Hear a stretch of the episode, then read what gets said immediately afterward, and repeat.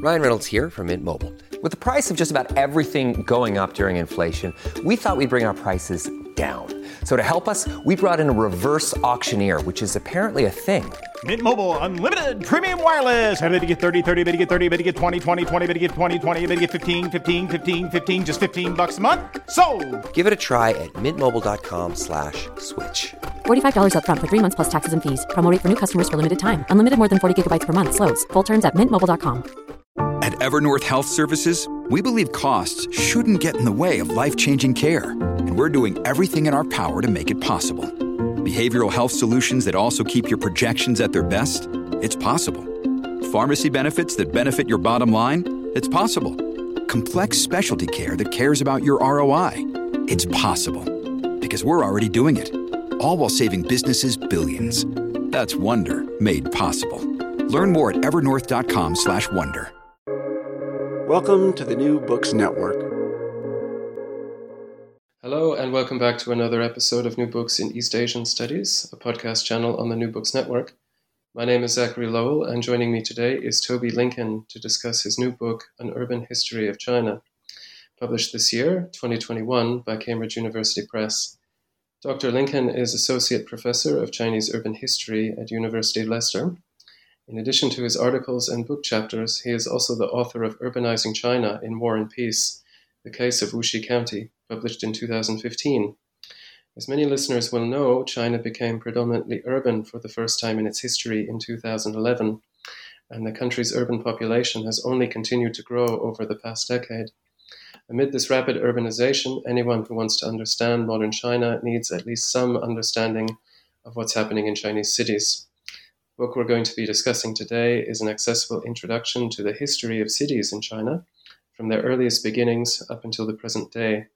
It's a great resource for students, educators, and anyone new to the subject. So, with that, uh, Toby, thank you for joining us today. Okay, thanks, Zachary. Thank you for having me. Yeah, no problem. So, it's traditional on the podcast to ask our guests to start off by introducing themselves. So, can you say a bit about your academic background and specifically how you became interested in China and Chinese history? Okay, thanks a lot. Yes, so as you said, I'm based here at the University of Leicester, and I'm actually in the Centre for Urban History um, at the University of Leicester, where I've been for about for about a decade. So I've become an urban historian. I think very much uh, because um, I'm based in, in the centre. I, am not sure I, I was I was one or I really understood properly what an urban historian was before I became to Leicester, but I, but I certainly am um, now, and really glad to be able to write about the urban history of China.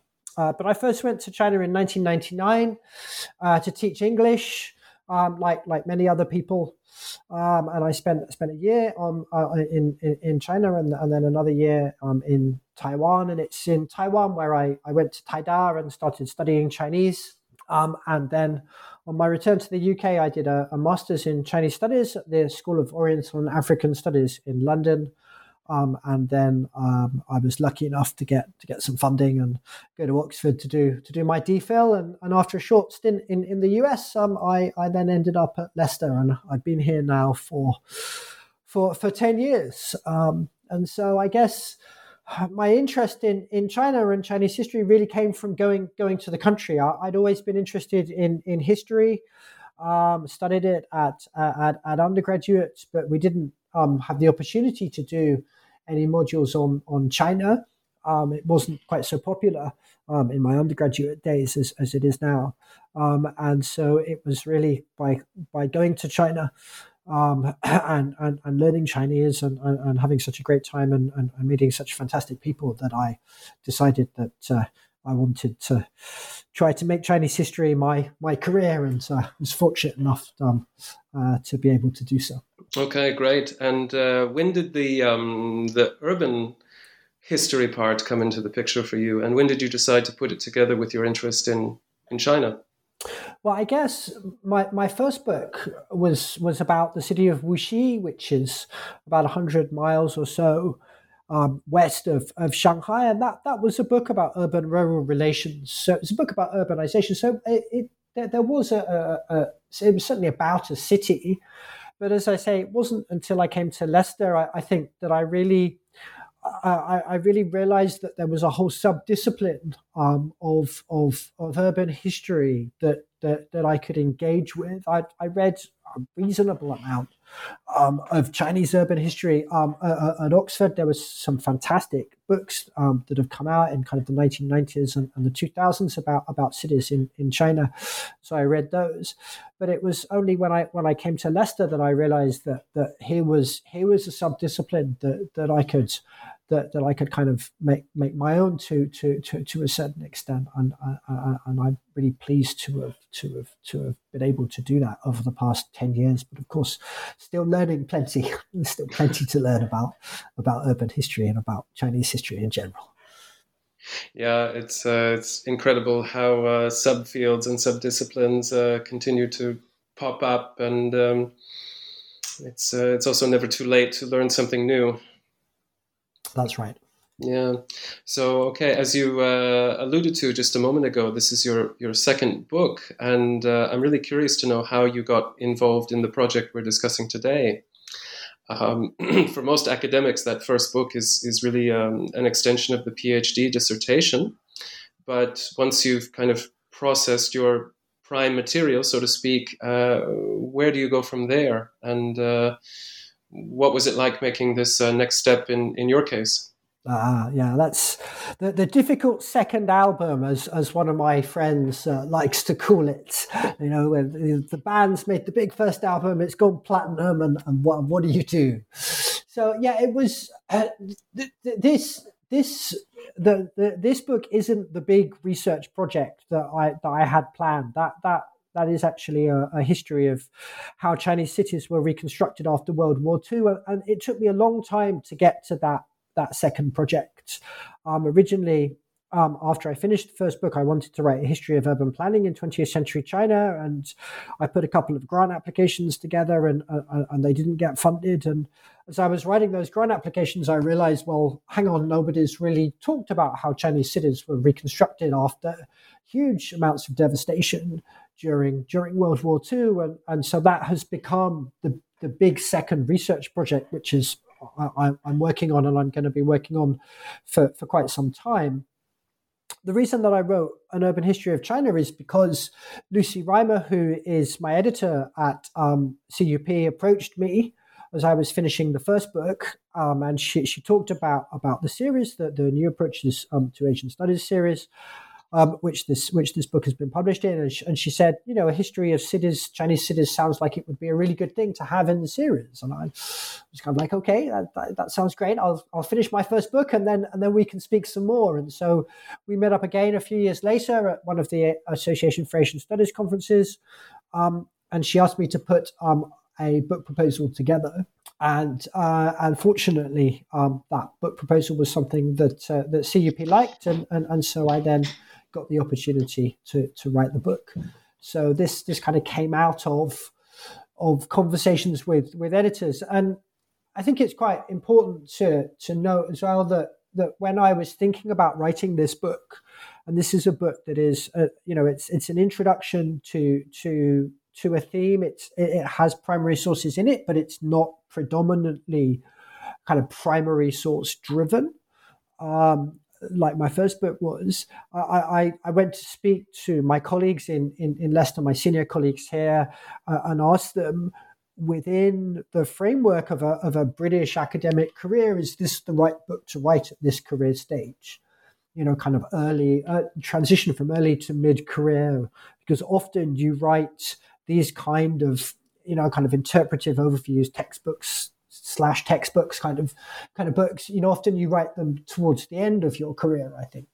So my colleagues at leicester were, were incredibly helpful um, and they they encouraged me you know uh, uh, uh, to go for it.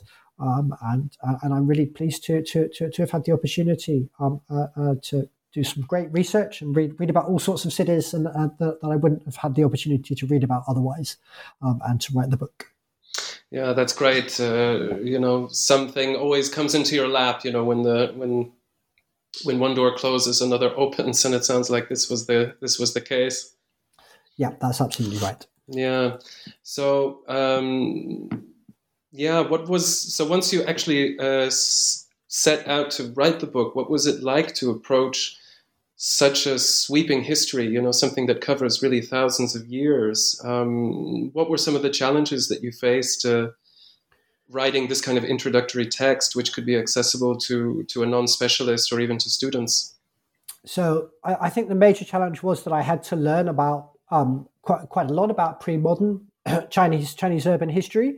Um, I, I, already knew a, a, fair amount, but I realized I certainly didn't didn't know enough, and um, and so I have to give a shout out to the National Central Library in in, in Taipei, um, where I, I wrote much of this this research proposal. I, I, had a fellowship at the Center for Chinese Studies there, and they have a wonderful um, uh, selection of, of, of, books. So so I was able to kind of draw on them while I was while I was writing um, the research proposal. And you know, it, it was in discussions with Cambridge that that I realized that that I had to write about the history of Chinese cities from from the beginning. Originally, I was kind of, well, I'll just write about late imperial China and, and modern China. That's what I'm most comfortable with, and and you know, Lucy kind of said, "We'd like something that goes back a little bit further, if that's okay." And I was like, oh, "Okay, all right." Well, uh, so I started to, you know, think about the Ming a little bit, the Ming Dynasty a bit more, and then I realized you can't really write about the Ming Dynasty if you haven't written about the Song Dynasty. And then I was really, well, then you have to write about the Tang Dynasty because otherwise the Song Dynasty doesn't make much sense. And then I was like, "Okay, I'll just go back right to the beginning, and just start from the beginning." Um, so so that was the the, the, the thought process that, that I went through, um, and that's why the book turned out as as it did. Um, and the, the the as I was thinking about the research proposal, I was thinking about how am I going to how am I to write this? So I decided to divide each chapter into three three parts. Um, and so, uh, so the first part talks about the urban system, the second part talks about urban form and governance, and the third part talks about kind of urban culture and daily life. And what what that does is it, I hope anyway, it makes it easier for readers to to to to to access um, what what I'm trying to say, to kind of deal with with this long longue durée of, of, of urban history. But it also made it much easier to write because basically each chapter was three three three thousand word essays and so, as I started to read about the histories, the historical debates of, of cities in the Han Dynasty or, or, or, or the, or the Tang Dynasty or whatever it was, once I'd read enough to be able to write four or five thousand words very comfortably, I knew that I'd read enough to be able to uh, to to to, to write that for readers, um, because you know you ha- there's a trade off between introducing historical debates and then going so far into those historical debates that, that, that you make that you make the, the book too complicated. Um, and the idea, I hope, is that I've introduced enough of the historical debates in each in each chapter for readers who are then interested in a particular city or a particular time period to then go off um, and, and, and and find out more for themselves. Um, so, yeah it, yeah, it was a challenge, but an enjoyable challenge. Yeah, I think you really did a good job on the sources. Um, anything pre-modern um, is a bit beyond uh, my knowledge, um, especially further back in time. But I, I really enjoyed the the diversity of sources, um, you know, for the for the imperial era, and also later on as well too. And I think you do do a very good job of walking that tightrope between offering an intriguing introduction, but also, you know, not going too deeply into uh, various historical debates and specialty topics as well. So, again, another thing to really recommend this book to a newcomer. But uh, actually, that kind of also anticipates a bit of uh, my next question, which is about um, balancing uh, a chronological story with uh, with various themes as well. So you mentioned a few themes a moment ago, but could you could you tell us a bit more about about uh, about those? Sure. So so as I said, each each chapter is divided into um, three sections: um, uh, uh, the urban system, urban planning and governance, um, and then urban culture and daily life. And the idea is is very much to um, introduce what urban history is as well as to talk about the urban history of China. So urban history is is looks at how cities relate to each other. So that's the urban system, trade, population flows, migration, that kind of thing.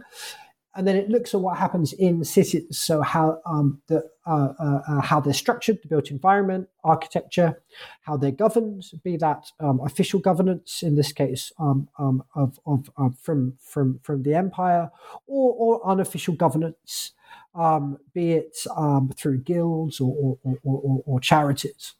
And then finally, we have kind of urban culture and daily life. What happens in cities? How do people um, uh, uh, kind of live in such a way that cities are both distinct from each other. Suzhou is, is, is different from Beijing during the late imperial period, for example, or Shanghai is different from Beijing during the early 20th century.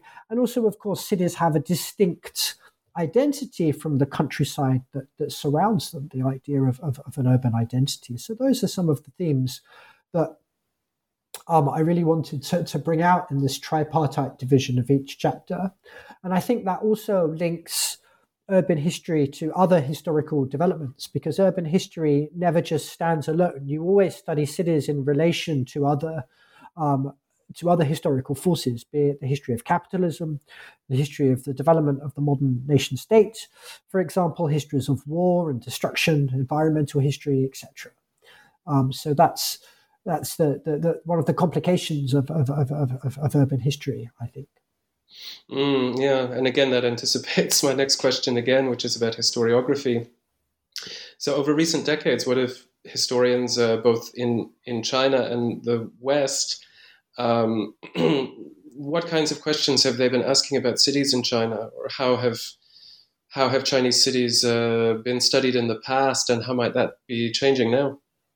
So I think that the study of um, Chinese cities has has changed along with the study of China. So no longer do we think of you know imperial China as this kind of unchanging landscape. We see it as dynamic and, and globally connect, connected, um, and then morphing into something that we would understand, but morphing into into in, into into part of the modern world, beginning in the in the late nineteenth century, um, and going up to today. And and, and it was Max Weber who uh, really historicized Chinese cities for us, but he did so by by by, seeing them as as as kind of political nodes um, in, in, in an empire in an imperial bureaucracy which um, uh, extended outwards and downwards from the capitals to the provinces and down um, to the counties. And he did that because he wanted to emphasize the development of early modern capitalism in Europe by looking at um, independent municipalities um, as, as kind of pushing um, capitalism. And that idea of of, uh, of Chinese cities as largely unchanging was taken up by Frederick Mote, really famous historian of China, who admitted that, that cities were, were, were really important commercial spaces, but he saw them um, as l- not really distinct from the surrounding countryside from a cultural perspective. And there's a, a, really famous passage where he talks about um, urban architecture being completely indistinct um, from, from rural architecture. Um, and then we see as scholars started to look at, particularly at the late 19th and the early 20th century, and, and that really happened in, in I suppose, the, the 1990s, really, that really took off, and started to look at modernity in China and how China became a modern nation state. A lot of that focus was on cities, a lot of that focus was on Shanghai. Um, and then cities started to be seen as kind of the, the, the, the multi, the, the really complex entities that, that they are. Um, and we started to look at various aspects of cities um, in the late imperial and modern period, and then that then went back into into in, in time. So now we look at uh, different um, social groups in cities. Um, uh, uh, workers, um, kind of an embryonic middle class, perhaps, if you like, in, in, in places like early 20th Shanghai. Um, there's been some fantastic work on, on, on gender and family. Um, and, and, and, and, and, and so now I think it's fair to say that we think of Chinese cities as in the same way as we think of cities um, elsewhere around the world as, as, as complicated entities, um, meaning different things for, for the different people um, who, who, who, live in them. And I also think it's important to acknowledge that a lot of this work was done by Chinese historians, um, and particularly in places like um, Sichuan University, um, the academies of, of, social sciences in, in, in Tianjin and, and in Shanghai, um, uh, uh, along with a few other universities, there's been some excellent urban history of Chinese cities, and a lot of it was was in the 1980s was was really focused on on on on on, on economic history, but after the 1990s, there was kind of a cultural turn, I think, um, in a lot of Chinese in in, in, in a lot of Chinese um, history, and so we see that um, um in, as in in Chinese studies um, of cities. There's some really fantastic work that's come out of China in the last 20 or 30 years, um, looking at places like Shanghai, but also um, uh, uh, places, uh, other cities um, across the country, and done by done by often by local historians working in local universities. And certainly, for anybody who who is studying a city in China, um, one of the first places to look is to look at what local historians are doing because they often um, have fantastic access to sources and have written some great, some really great, great work. Yeah, that's fascinating. I think the the field is really developing quite quite quickly now, and there have been some really exciting studies recently. But still, it's uh, yeah incredible how much uh, Weber really overshadowed the, the, the field for so long, and even people who are trying to work against him still come up against his uh, shadow, so to speak. But um, yes, well, he's a, he's a, he's it's it's it's a really good place to start thinking about um, uh, uh, historical change in China is Weber is a really good person to, to to, to to start with, and then to think about how how how how our ideas have developed um, from them. And, and, he, for somebody who who wasn't primarily um, a scholar of China, he's he's left a, a huge mark, um, and, and, and, we're indebted to him for that because yeah. he's a, he's a fantastic scholar. Well, speaking of uh, how people think about cities, um, my next question is um, when did uh, people in China perhaps start to think of, about cities in terms that we might recognize today, meaning, you know, in terms of, of places with um, distinct urban culture or urban way of life? Um, and is the is the idea of the urban something that existed in uh, in in ancient times, or or is it also um, or rather a, a modern intellectual uh, creation within China? So that's an excellent question. So one of the key claims of the book is that obviously for centuries China was was the, the largest agricultural empire in, in the world. Uh, the vast majority of people lived in, in the countryside, but but I, I, I claim that nevertheless China had an urban civilization, and that this was something that that, that had developed um, by by the Han Dynasty. Um, and it was very much concentrated in, in, in, in capital cities, in the imperial capitals, but nevertheless, there was really an understanding that there was um, an urban culture uh, that very much um, existed apart from the countryside, um, and, uh, and cities were arranged in, in, in, in, certain ways. They had a recognizable urban form. Um, it, going back to kind of pre-imperial days, if we, I mean, if we want to go back to kind of Neolithic times, it's it's incredibly difficult to know, of course, whether um, Chinese fe- felt that, that a city was was distinct, that where, where they lived was was urban, uh, and, and I'll leave that very much to to, to archaeologists um, uh, to, to, to to debate. I, I think it's fair to say that that humans have lived in settlements um, for many thousands of years, and some of those settlements have been more important than others, whether that's for political reasons or for um, commercial reasons or for defensive reasons. And so cities have have different functions. And the largest cities have more than one function. They're both political centers and commercial centers and cultural centers. And it's it's it's that kind of multifunctionality, I think, that gives rise to the idea that the city has its own ha- has its own cityness, if you like, has its own identity that is that is distinct both from the, the, the countryside around it, but also from from other cities. Uh, and I would say certainly by the time we get to um, Imperial China, by the time we get to the Han Dynasty, that that idea is is well understood.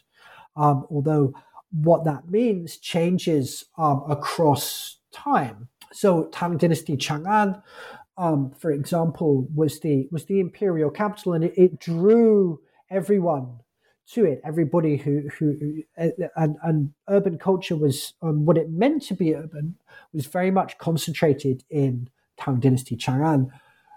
But by the time we get to the Song Dynasty, because um, of the way in which elite culture had developed, we see multiple urban centers, and actually the capital was no longer necessarily seen um, as the the place that set um, set the pace uh, for urban styles and urban tastes. Certainly by late imperial China, the capital in Beijing was the place where you see imperial urban culture, but it's Suzhou um, and some of the other cities um, in the lower Yangtze Delta that kind of set set the pace for for, for, for, for, for kind of what it means to be cool, I guess, in you know in, in, in, in cities, right? You know, if you wanted to be to be cool, you, you went to Suzhou and, and, and you hung out and, and, and you, you, you spent your money on on on, on if you had it on um, on on certain goods and stuff and, and, and, a lot of those came from Suzhou. So that so that so we, and that that's and that I think is is is is the important thing about looking at imperial Chinese cities in particular is that what it means to be to be urban changes over time um, and the the the and the center of urban culture, the, the, the, cities that are seen as, as kind of foremost, as really driving um, uh, change, also change over time. They're not just the imperial capitals; those capitals are always important, but there are other cities in imperial China which are which, which are really key. And then, of course, as we get into the modern period, um, again, the centers of, of, of, of urban change um, uh, uh, shift again, um, uh, predominantly to, to, to Shanghai, certainly in the early part of the 20th century, anyway. Mm, okay, that's fascinating. I want to ask a, a, question next about the morphology of cities and uh, a question that might uh, span um, the uh, the pre-modern and, and the modern eras, and that's uh, specifically about the role of, of walls and gates and barriers and other features that are meant to control access and, and movement in cities. And of course, anyone who's been to a Chinese city today will, will certainly be familiar with the walled housing compounds that are a ubiquitous part of, of urban life. Um, but uh, these are, uh, you know, walls and barriers were also a big part of how cities were built in the past as well. So how should we how should we think about the literal and symbolic role of, of walls and gates over the longue durée of, of Chinese history?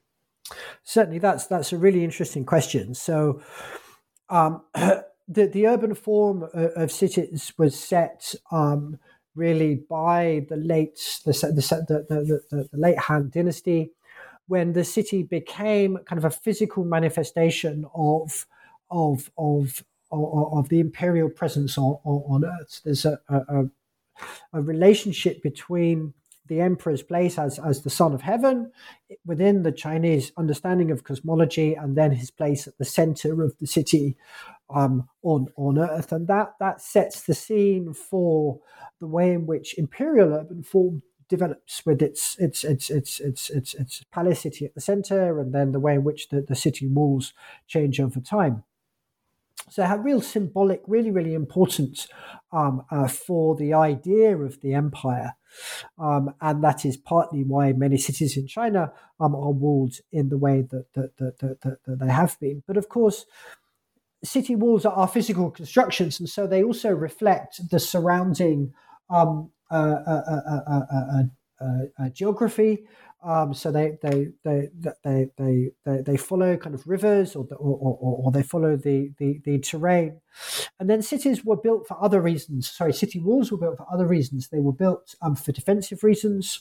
Um, uh, whether it's in um, north northwest China um, during the uh, early early Tang Dynasty, um, cities were were, were were were built to to to to support um, the, the trading routes um, that we know as the uh, Silk Road, or um, along the coast during the Ming Dynasty, and we see city walls being built because of concerns about about pirates. Um, and then within cities, at certain times, city walls um, are used uh, to um, to control um, uh, uh, uh, the way in which society mixes together, and this is particularly um, uh, we see this particularly during the, uh, uh, in in Han Dynasty Chang'an and also in, in, in early Tang Dynasty Chang'an, and so there is a, a symbolic importance in that um, these these these walls of, of wards then.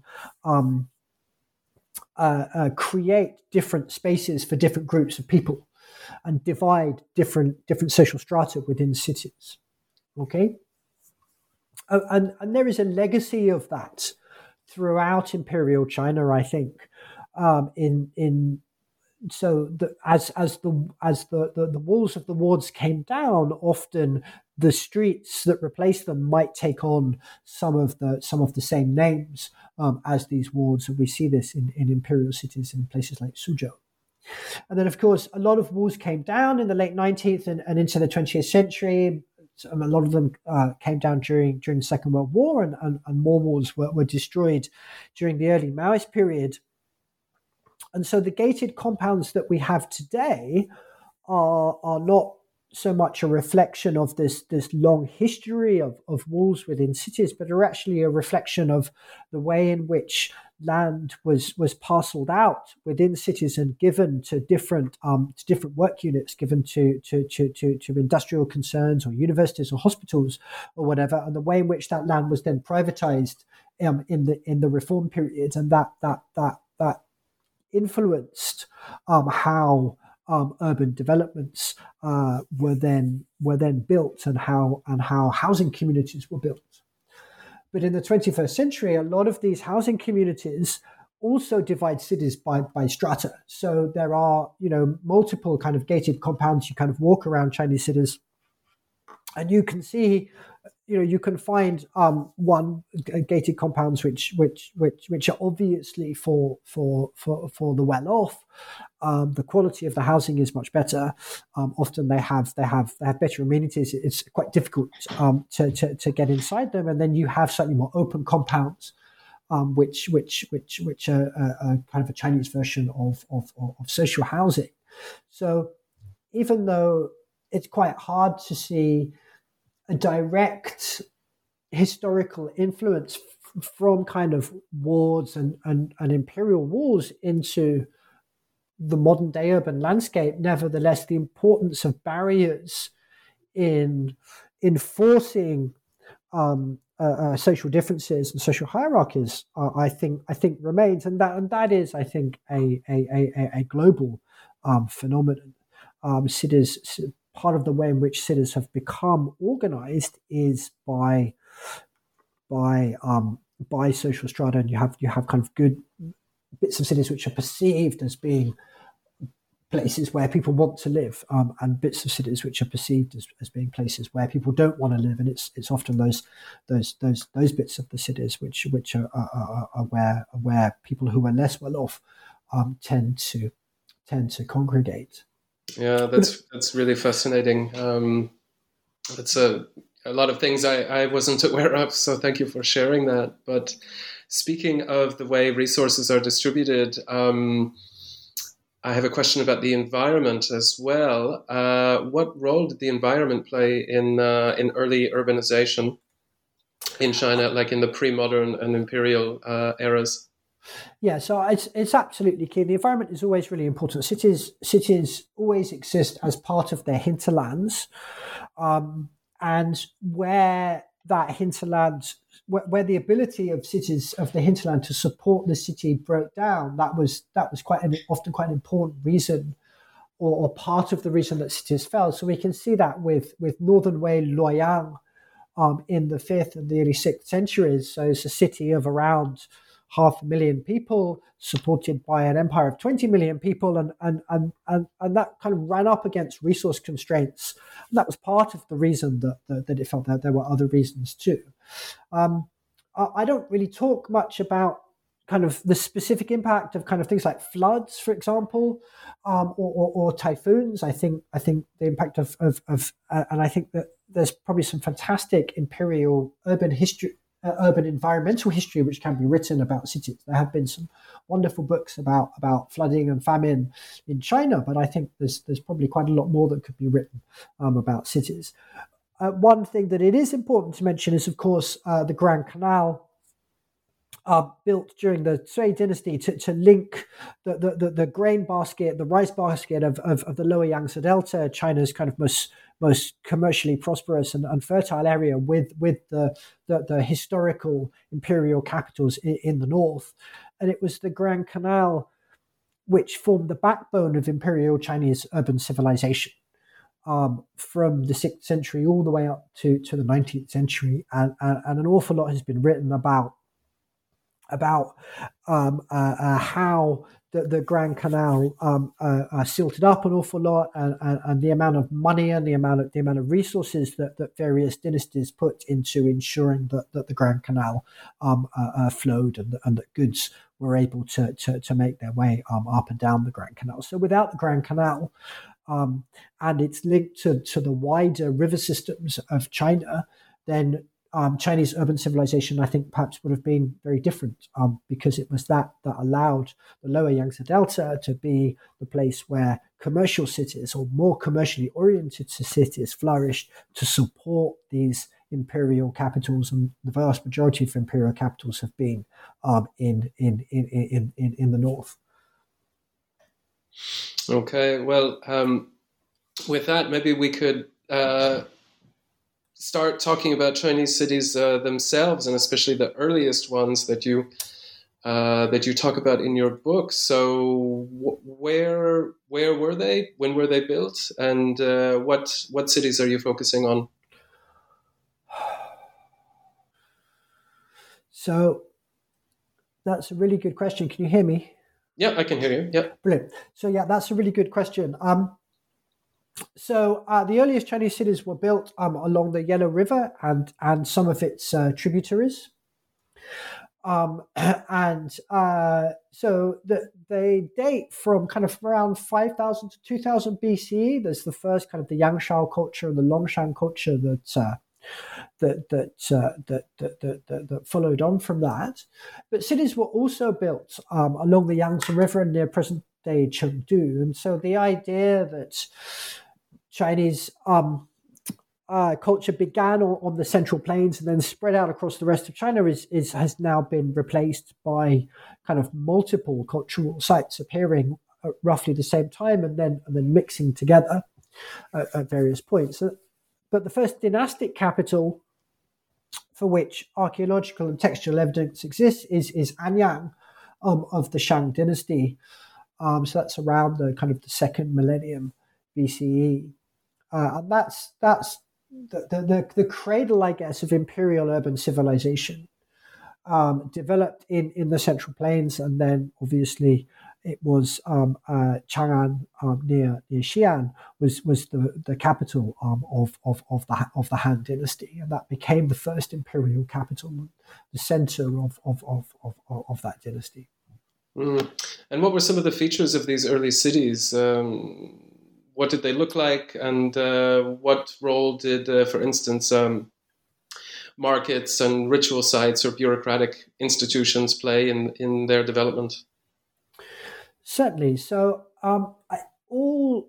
Um, so I, I argue that all cities were kind of multifunctional. So um, a, a, a, lot of them had had a political center with with ritual sites, um, um, and they also uh, uh, had had markets. So by the time we get to um, the imperial period, um, particularly uh, Luoyang, um, in, in, in in the latter half of, of, of, of, the Han Dynasty, we see the main um, uh, uh, ritual sites in, in one place.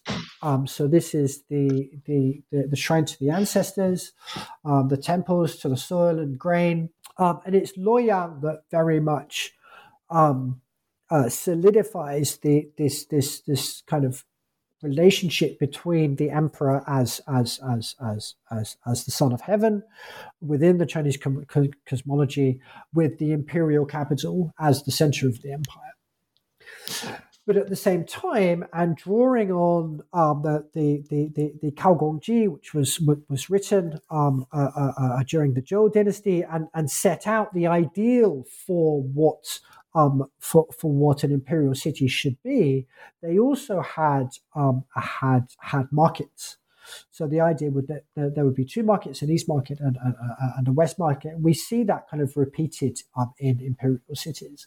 So we see from the very beginning that Chinese cities not only had a had a political and a ritual significance, but they also had um, a, a, a, commercial function um, as well.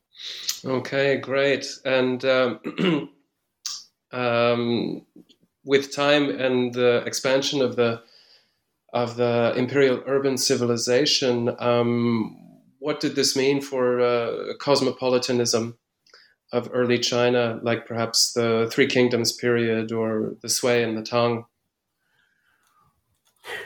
Yeah, so that's that's so from the very beginning, Chinese cities were, were globally connected. So we see Buddhism beginning to come into China during the late Han Dynasty um, through uh, through links um, to Central Asia. And so Northern Wei Luoyang, which was established at the end of, of, of the fifth century, um, was was a city that was full of, of, of, of Buddhist temples um, we have a fantastic um, record which I which which I use in the book um, uh, to talk about um, uh, uh, uh, which which talks about the, the, Buddhist temples and the monasteries in, in in in in the city, and at the same time, around the same time, Jiankang near present day Nanjing was was developing into the commercial center. Um, of, of, of, of, of, of, the lower Yangtze Delta, a city of between one and two million people, and also a center uh, for Buddhism. Um, and, and then as we move into into the Tang Dynasty and the revival of those trading routes, which which we which we we, we, we call the Silk Road, what we see is is the goods of, of Persia and the goods of, of, of, of Samarkand coming into into China but also the people as well. So there were thousands of people, um, thousands of merchants who, who lived in, in, in, in Tang Dynasty, Chang'an, and they brought with them food, they brought with them clothing. It was it was very popular for, for Chinese for people to wear Turkic style um, clothing, for example, um, and and so we see a real mixing of of, of, of cultures. Um, by the time we get to the Tang, dynasty and a real um, and China is very much part of the the, the Asian um, uh, uh, uh, globe, if you like, very much connected to uh, to Central Asia via, via via those trading routes, and and also to some extent connected uh, to sea trade as well. And we see in, in, in Canton very early on, we see uh, uh, the influence of Islam as well. And some of the earliest mosques date from, from the very late Tang Dynasty down on, on the southeast coast of China. So, so from so China was Chinese cities were, were really cosmopolitan and globally connected quite quite early on, very, very much within the first millennium um, of of imperial China. Yeah, and also uh, during this time period as well. Uh, I mean, the so- the Tang and the Song. You also see a, a literate um, gentry culture starting to emerge at this time as well. Um, so, what were some of the things that they found noteworthy and, and Im, important to, to record? So that that's absolutely correct. So the Tang Song, we often call this that this is part of, of, of the Tang Song transition. Mm. Um, and what we see during this period is is is a huge development um, in of of commercialization in China, um, and there is a, a, growth in the number of people um, who consider themselves gentry because they more people uh, uh, uh, try to take the exams um, to become um, imperial officials. And although a lot of them don't don't end up passing the exams, or they don't pass the, the highest exams to become imperial officials, it's that the, the the act of taking the exam kind of makes them, or studying for the exam makes them part of the gentry. And so, because there are so many people that, that they're, they're not all, all going to, to Kaifeng in the north to uh, or, or Hangzhou during the Southern Song to become officials, a lot of them are staying at home in their cities and at the same time kind of new technologies um, uh, uh, which increase uh, uh, uh, crop yields um, are, are, pushing trade between cities and we get kind of towns developing um, as as as periodic fairs periodic periodic markets develop in, into small towns. So we get we get these places developing, and, and they start to develop their own urban identity, and we can see that through um, city god temples. So city god temples really um, uh, uh, uh, start off in during the Song Dynasty, and, and they're a, a religious manifestation, a religious expression of of urban identity. Um, you go and pray to your city god, and your city god is is, is, is kind of the often somebody who was who was quite important to that to the to, did something really important um, to help to, to, to, help that city develop and, and was then is then deified and, and, and people in later generations pray to him. And so these gentry are kind of, you know, that they, they, they, they, didn't go to, to the imperial capital to become an official or that, or they retired and they went back to their, to their, to, to, to their small city, often along um, uh, uh, uh, uh the Grand Canal. Um, and so they start to write about their cities and they start to write histories of their cities, the the, the, the, the, local histories that we know as as as gazetteers, which become incredibly popular in in in, in, in late Ming um, and, and Qing China. But the earliest gazetteers date from the Song Dynasty. Um, they start to write about um, uh, not just the histories of the cities, but the local scenic sites. You know what you should start to see, and so urban distinct local urban identities start to develop as we get into as we get into the later Song Song dynasty. Um, and, and, uh, and that I think is the beginning of the flowering of, of, of, of imperial of the imperial urban civilization. Yeah, uh, it's really fascinating at this time to see what people were writing and how they thought about um, different kinds of urban identity and and urban culture and uh, what they what they chose to record. But uh, what um, what were some of the other aspects of this uh, flowering of of uh, imperial urbanization, uh, especially as we get into like the early Qing, for example.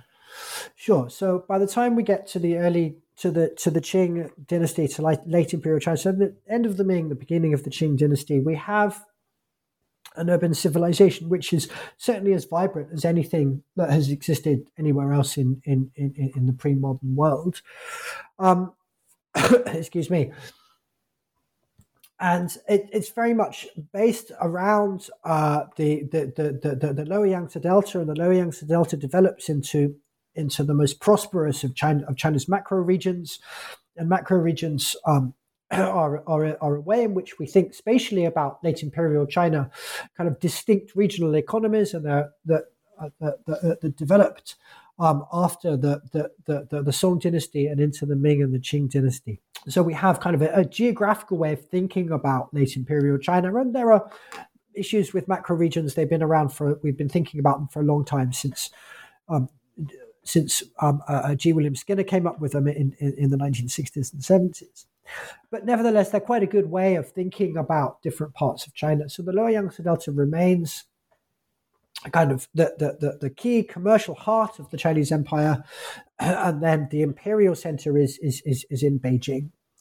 Um, and within the Lower Yangtze Delta, it's Suzhou, which is which very much is the commercial center. It's Suzhou that sets that sets the trend. So if you want if you want to buy the best furniture, if you want to buy um, the best uh, uh, silk, um, you would go to Suzhou um, because even if it wasn't made in Suzhou, it would certainly be traded in Suzhou.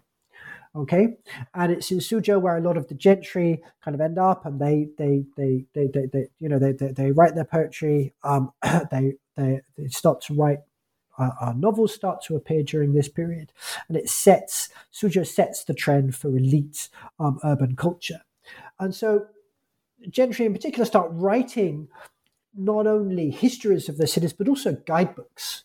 Um, and and and Fei Siyan has written this this wonderful book about about Ming'er and Nanjing, where she talks about the gentry who wrote guidebooks about the important places in the city, and these guidebooks would have made their way um, up the, the the, the the Grand Canal, up the great cities of the Grand Canal, Suzhou, Yangzhou, and, and other gentry would have would have would have read these guidebooks, um, and so they would they might have visited Nanjing, they might have visited Yangzhou, they might have visited Hangzhou, but they wouldn't necessarily have needed to. The, the guidebooks would would have told them.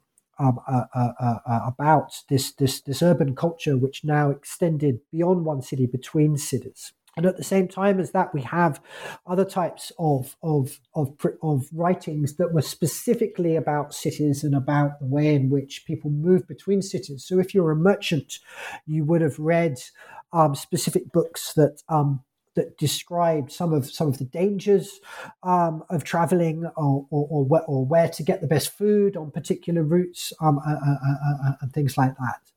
So we see an urban culture which is not focused on the imperial city, which we see during in, during the Tang Dynasty and Tang Dynasty Chang'an, but is focused on, on, on urban culture. And of course, imperial Beijing had its had its ha, had its temples. Um, it, it, that's where the emperor was was based, um, and and the, the, the the rituals that the imperial family undertook um, were really important to the life of, of, of imperial Beijing. But Beijing was also um, a, a, a, a, city where an awful lot of people came to take uh, the, the, the imperial exams. Um, so you have um, an awful lot of, of, of, different of different people from, from across China kind of establishing themselves in Beijing, and that that forms part um, of, of, of, of Beijing's imperial distinctiveness. So by the time we get to the late Ming and the Qing dynasty, it's not just that we have an imperial urban civilization, but we have different cities have their own identities. Different cities are known for different things. And I think that's really important. Okay. Yep. Sorry, you said uh, uh, different cities have their own identity.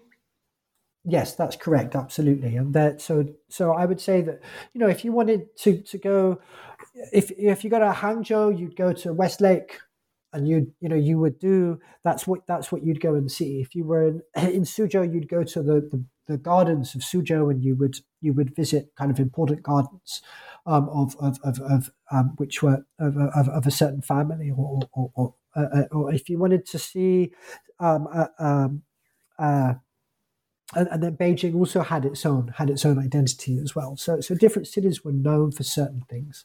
I would say by by late imperial China, and and people wrote about them and reflected upon those cities, and that that, that I think is is is is is really emblematic of, an, of a city's identity when people are writing about it and saying, you know, Beijing is known for, for these kind of foods. And, and, and during the autumn in Beijing or during the summer in Beijing, you go and, and, and you hang out in the hills overlooking the city because it's really hot in the city. And you go and have a picnic over there. And these are the kind of things that people are writing about. Okay, sorry for the technical trouble there for a moment, but I was uh, moving into a question about printing and uh, publishing outside of elite uh, circles. Is there any evidence for that in the formation of, uh, of urban culture in the in the Ming and the Qing era? Um, so certainly, um, quite a lot of people had had some level of, of literacy, but I think it is fair to say that the vast majority of people in Chinese cities were, were not able to read kind of books or, or, or, or, gazetteers or official publications, um, they could certainly read enough characters um, for kind of day to day commerce. Um, and, and th- what this means is that uh, almost everything that we know about people who aren't the elites in China comes from what what what the elites wrote about them, and this is this is a per- perennial problem in for, for historians, right?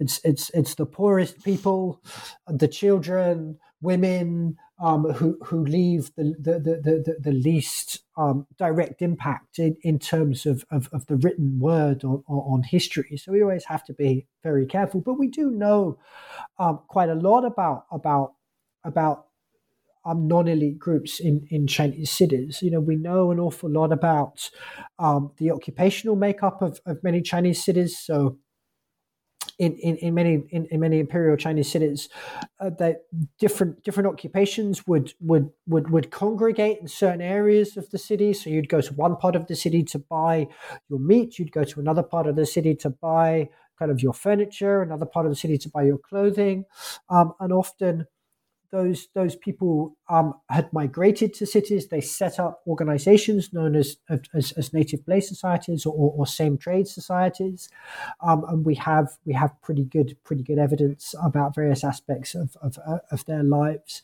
We also know quite a lot about the religious life of cities, um, and Susan Naquin's wonderful book on on, on Beijing, uh, the temples in Beijing. Um, during uh, the Ming and the Qing dynasties is an excellent example of that. So we know um, that p- what people did when they, they celebrated the main religious festivals, the Buddhist festivals, the Taoist festivals, the main Chinese festivals, Chinese New Year, Mid Autumn Festival, etc., etc. And we know a cert- to a certain extent what, what people did in terms of in terms of entertainment. Um, some of the the, the, the, the theaters that they went to, um, uh, some of the, the, the, the, things that they drank and, uh, and, that they ate and some of the sports that, that they played. But but often this is through the lens, as I said, of, of, of elites. And, and we must always, and that also informs discussions of, of, of things like gender relations um, and discussions about, about childhood, for example. We always have to be extremely careful that we're, we're, we are that we're, that we're aware of, of, of who is writing. Um, but I'm, I'm sure I don't need to tell many of your listeners that. That's, that's kind of fairly standard. yeah, definitely. Fair. Yeah. So to move ahead uh, a little bit in our timeline, by the time we get to the late Qing period, uh, the next big development is the arrival of uh, Western imperialism following the Opium Wars. So, what were some of the effects of this imperialism on the existing urban system, not just in the treaty port cities like Shanghai, but also perhaps uh, in cities further away from coastlines?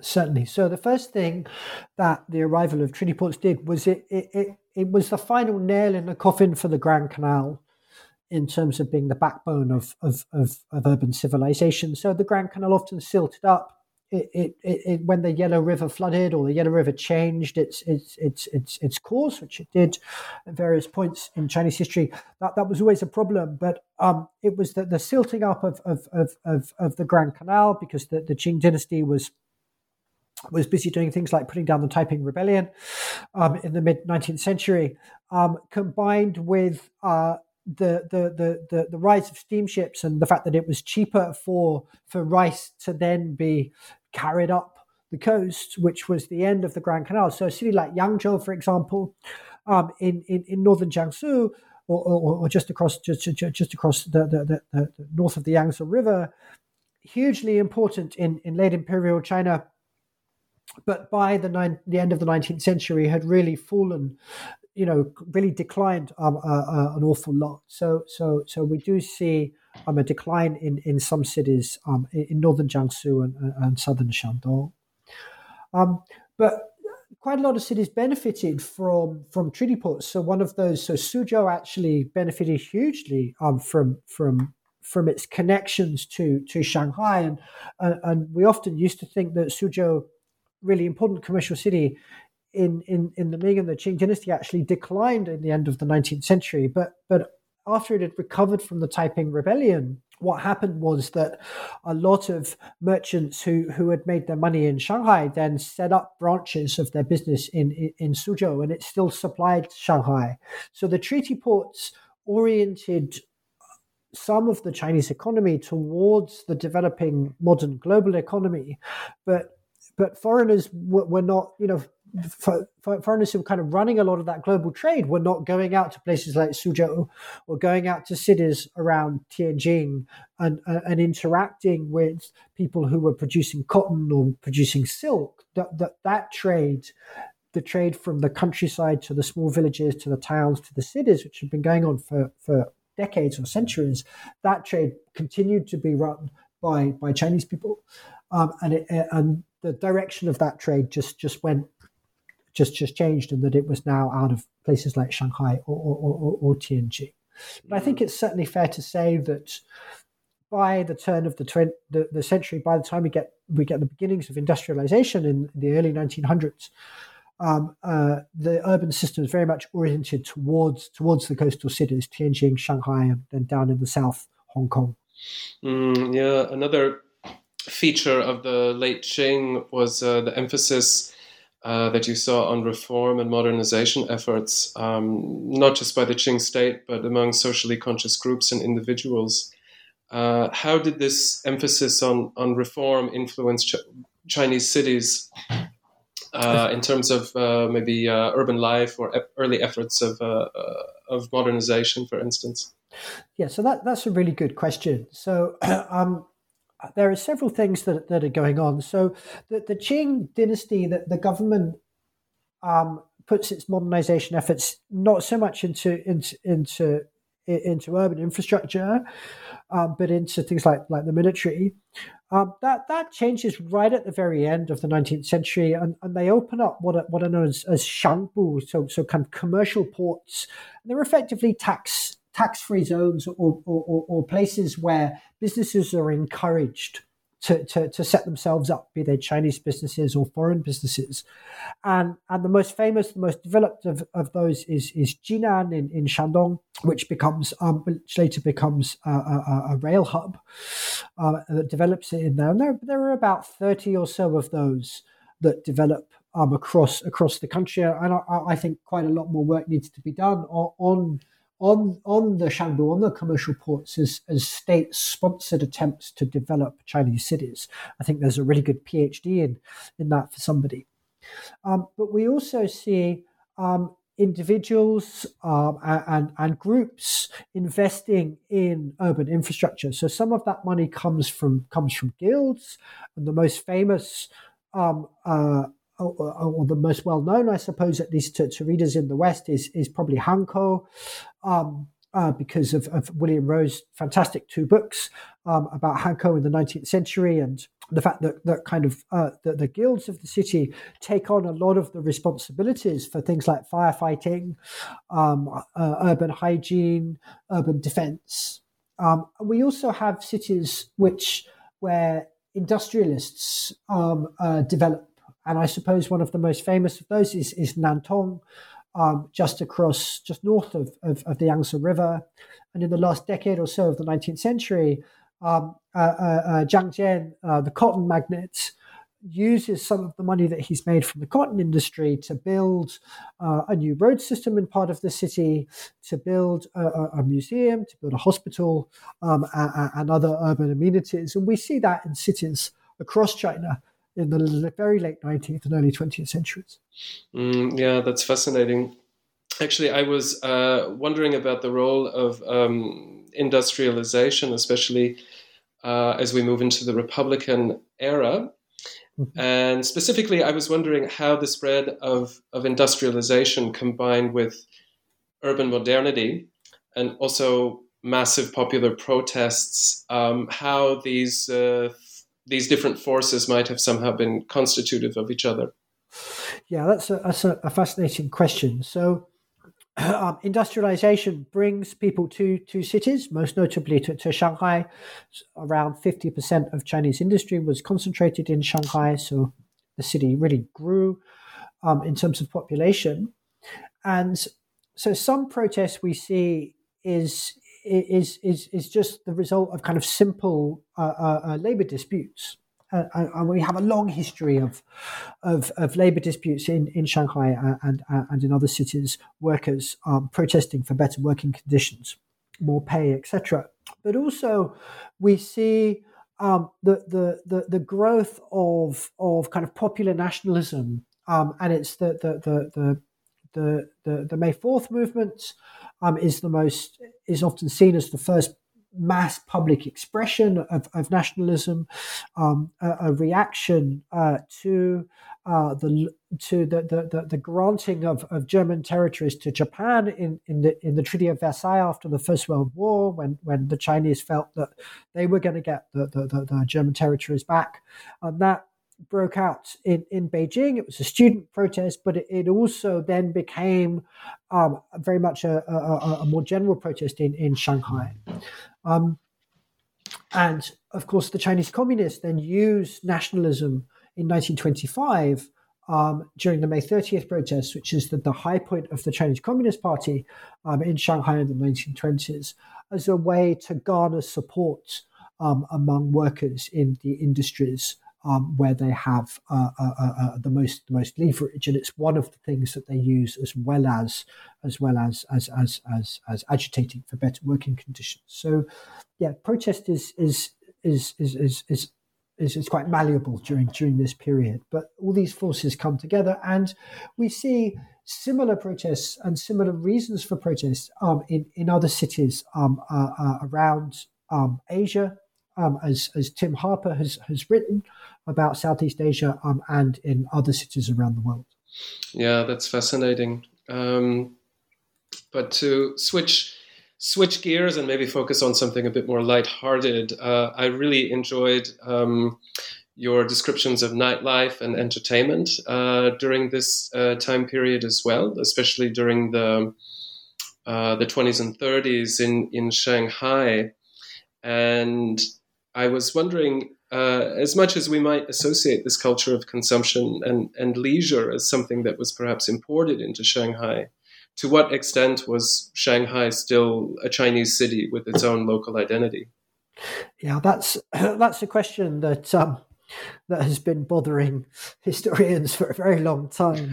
Um, and I, and, and it's a, it's a question that, that people reflected on at the time, right? So there was in literature there was the Haipai versus Jingpai debate. You were either open-minded and, and kind of out, outgoing and global, and that was you were based in in, in Shanghai, or or you were seen as so, somehow perhaps a bit more traditional, a bit more Chinese, and that that was kind of um, what what what what literati and what what writers in Beijing were how, how they perhaps saw themselves, um, uh, and I think it's worth saying that Shanghai, of course, is is a is a migrant city. I mean, yes, the city had existed for a very long time. It it it, it, it its roots go right back into imperial China, but it, the explosion of population came about because of industrial because of industrialization. Well, well, it's one of the reasons Taiping Rebellion was very important as well. But um, and it, and so Shanghai is is a mixture of cultures from around China. Um, and Shanghainese, the dialect is is is a product um, of in part of, of of that, but it's in Shanghai where you can eat food from across the country, you can listen to, to storytelling from across the country, pray to, to gods um, uh, um, from across the country, and so for, foreign culture is an aspect of that of that cosmopolitanism and I think that's that's something that we see very much in in the nightlife. And it there is the the, the clubland that I that I talk about, and the and the Mu um, who who I quote in, in the book, wrote about. You know, he went to these clubs, and that was a mixture of American jazz and um, with, with, with with kind of Chinese Chinese singers and and, uh, and Chinese players. Um, and, and then you would go if you wanted something that was a little more homegrown, but a mixture of all sorts of, of, of, of cultures from around China. You would go to, to Dashijie, to, to Great World, um, uh, and there were six floors of kind of entertainments, um, fortune telling, all sorts of different stories, different foods, etc., etc. And that was something that Chinese and foreigners wrote about. So, so I see Shanghai as a Chinese city, but it, it again it has its own distinct culture, and then Beijing has its own distinct culture developing as, as a tourist city during this period as the as the imperial the imperial parks and gardens start start to open up right at the very very end of the Qing dynasty and then into the Republican period, and it reinvents itself, tries to reinvent itself because of course the capital has moved to Nanjing after 1927. So Beijing tries to reinvent itself as as, as a tourist city, and, and to to a, some degrees of, of success. Uh, and then other other cities are developing their own culture. Chengdu, which um, which Wang Di has talked about in the 1920s and 30s, you know, really uh, developing a, a, tea house culture in, in, in the southwest, um, etc. et cetera, et cetera. So again, it's just just in the same way that cities in the imperial period have their own distinct cultures. We see that again in the in, in the 20th century, and some of those cities, most notably Shanghai, have a bit more foreign culture uh, uh, uh, than others. Yeah, for sure. So, also, I think we have to discuss the war years as well uh, as we move into this time period, uh, and especially since this is such an interest of yours as well. So, how did uh, the Chinese urban system mobilize for the war effort, and uh, how did the devastation of war pave the way for urban designs and, and forms in the in the post-war era?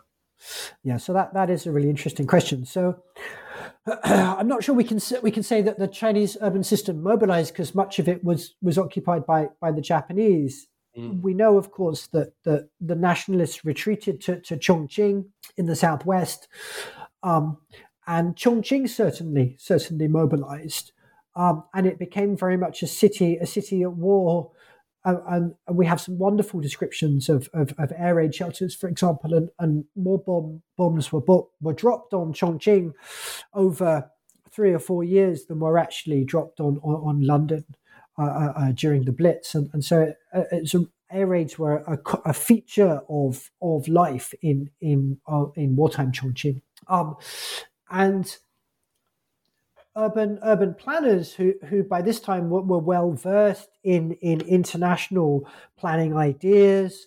Um, a lot of them had had studied in in, in Europe or, or, particularly in America, um, or they or they had read uh, translations um, of of of or, or, or, or, of some of the great kind of, kind of, kind of architects, people like Le Corbusier, they, they were certainly thinking about how to deal with with war and how to deal with reconstructing cities after the war. And one of the big things was how do you construct a city?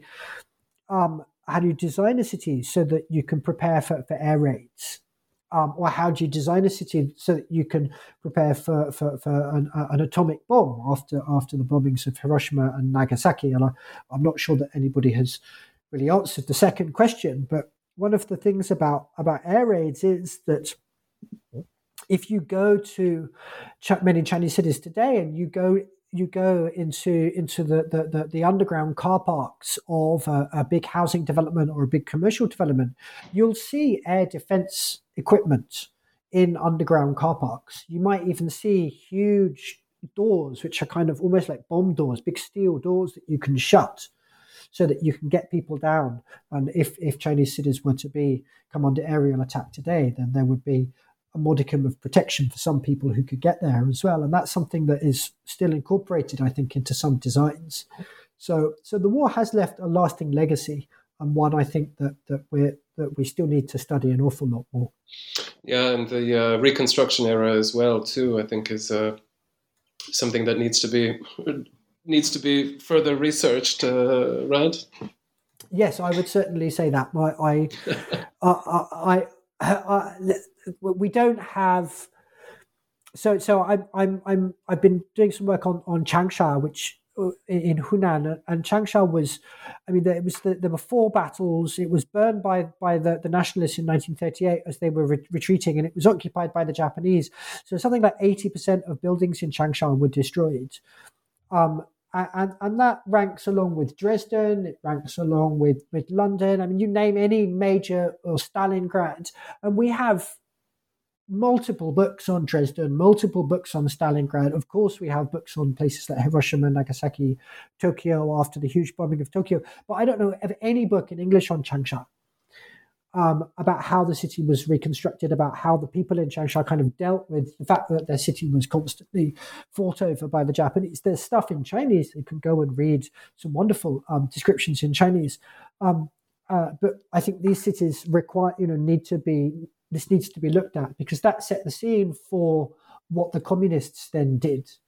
Um, they had to deal with with the legacy of, of this wartime destruction um, after 1949, because of course, just as places like Dresden and London were not rebuilt within two or three years, it took it took 20, 20 years in some cases for, for cities to be to be rebuilt, even as they continued to develop. That is the same for, for many of the Chinese cities that, that, that suffered so terribly during during World War II. Yeah, there's definitely a lot more work uh, that need, that can be done in, in English, and um, especially from this era and afterward. Um, I can say also, as someone who studied uh, urban planning during the Mao era, that there uh, there is really not a lot written about it, uh, at least so far in, in English. But uh, actually, I wanted to ask you about this as well, uh, because you mentioned that the conventional view of China during the Mao era was that it was under urbanized. Um, and to a certain extent, this was the view that uh, that uh, many in the West had of, of, socialist countries in general. But uh, how do you respond to this assessment? Yeah, I, I have a, a, a, problem with that because that that kind of assumes, I think, that there is a, a normal path towards an urban society. Uh, and the idea about under urbanization is that you know you have a certain amount, a certain level of industrialization, and therefore you should have a certain level of urbanization, a certain population living in cities. And it's not to say that that that that, that you know Chinese cities had their own their own way of developing and, and, and the way in which they controlled the urban population as it industrialized was part of that way um, of developing. So I'm not sure that un, calling that under urbanization is the right is is the right term. Um, uh, the way in which industrial urbanization happened during the Maoist period had certain consequences. Some of those consequences of which are still being felt today, most notably uh, uh, differences between urban and rural household registration, the, the, the hukou, mm-hmm. um, which of course developed in, in and after the mid 1950s. But, but that's if we call it under urbanization, we're, we're, we're, we're almost implicitly comparing it to, to either over urbanization or a normal path of urbanization. So I think it's just best to say that we have a period of, of, of Chinese socialist or Chinese Maoist, Chinese socialist urbanization set within the broader framework of, of, of socialist development of cities, um, be that the USSR, be that Eastern Europe, and that that then has has consequences that we see during during the reform period. Um, and, and it's just and I, I, I mean I understand why why it was used. A lot of a lot of that early work uh, was written by by urban planners, not not historians. Um, it comes out of some of the work of the 1970s and the early 1980s. Um, uh, and and urban urban studies theorists, urban planners were kind of using the models that they had, and those models were derived from from the European and the American experience. So from from that perspective, um, you know, I can understand how the term has has has gained traction, but I think it's one of those terms that that perhaps we want to problematize. Yeah, for sure. I'm also really curious about the the imaginative place of the city under Mao, um, with with um, the extreme politicization of of uh, everyday life during this era did the uh, did the category of um, of the urban perhaps lose some of its relevance during this time? You know, for instance, uh, urban literature. Um, did the urban part um, suddenly become a bit a bit less relevant?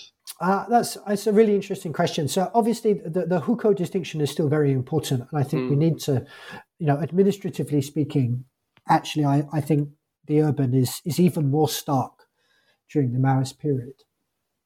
Um, but yeah, certainly discursively, a, a lot of the uh, a lot of what was came out of the Chinese Communist Party is that that they wanted to wipe away the distinction between urban and rural, resolve the imbalances um, between these two spaces. Uh, but I think we know from from work like like Jeremy Brown, um, Brown's wonderful work on, on Tianjin, um, uh, my colleague here in the UK, Mark, Mark, Baker, who's who's who's who's written about Zhengzhou, that actually these distinctions remain, and certainly in urban-rural inequality certainly remained. So culturally speaking, yeah, I think I think we can say that there is still urban culture because urban culture comes from from the you know you don't get you don't get Danwei, for example, in the countryside. So the Danwei culture is, is so important to in state-owned industries, and yes, there are state-owned industries in the countryside, um, and and and it, most notably perhaps on, on, the third front. It's quite hard to see some of these massive factories being built in in in the interior as being built in cities, but nevertheless, um, an awful lot of Danwei were, were developed in, in cities, and, and that that culture, that that, that the way in which um, the, the work units kind of governed daily life, and the way in which it uh, um, they became spaces in which the, the, the, the communist campaigns were enacted. Um, uh, that that that very much has has an urban spin. So again, I think it comes back to the one of the questions that that we discussed at, at the beginning, which is how does urban history relate to the history of other historical developments? So, how does urban history relate to the history of the Cultural Revolution? How does urban history relate to the history of um, industrialization? It's picking out what is particular about the urban um, in these in these histories, um, and, and and that I think is still possible during during during the Maoist period, uh, uh and I think we are we are slowly beginning to do that. Yeah, I think I think that there's definitely a lot more work to be done, and especially uh, you know to bring this more intersectional approach to uh, to the study of cities under Mao.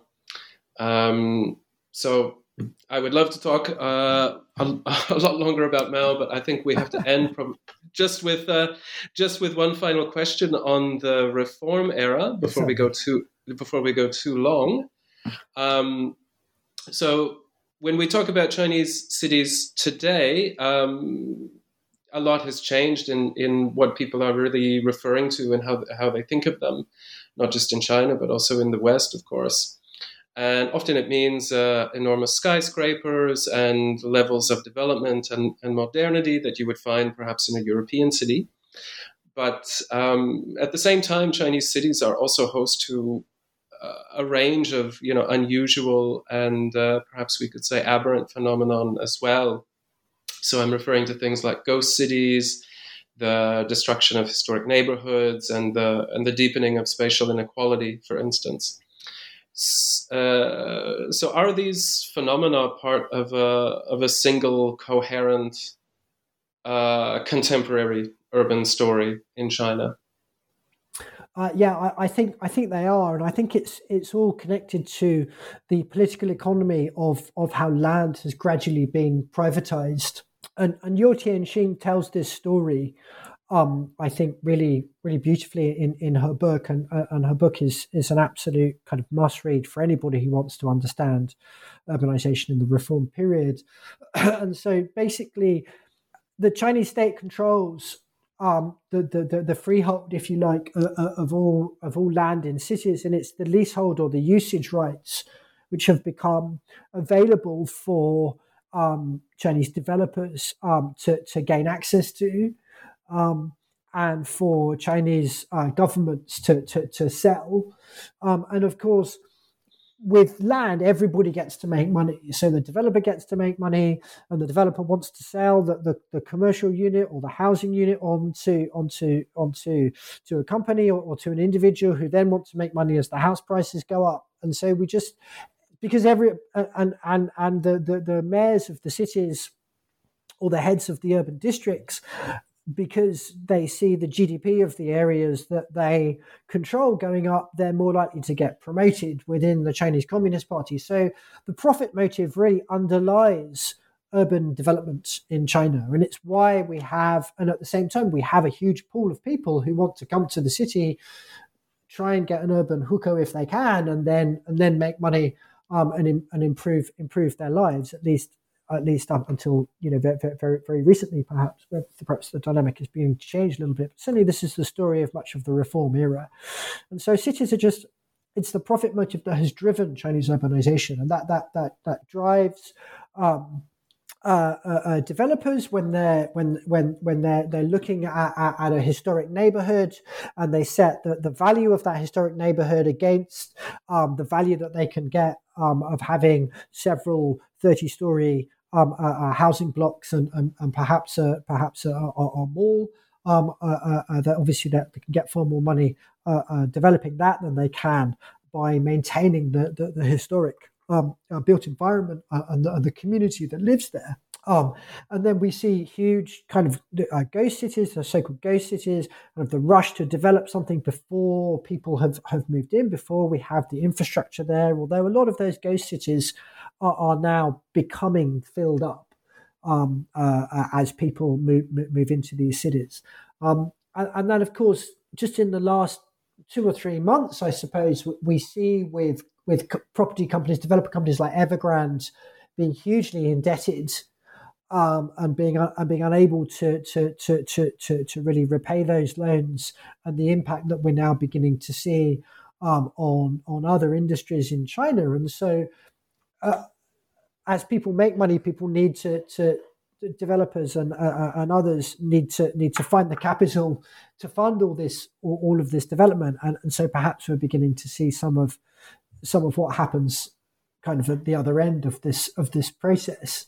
And so, in some ways, it's a, it's a really fascinating time to ask the question that you've asked because I don't think anywhere anyone really knows um, uh, where the story of indebted property developers is going to end in China, um, and, and, what the impact of that is going to be, and and, the, uh, uh, uh, uh and I certainly don't, don't don't don't know, but but it's absolutely fascinating to see where we are and where the last decades, really, in the reform period, have, have, have brought us.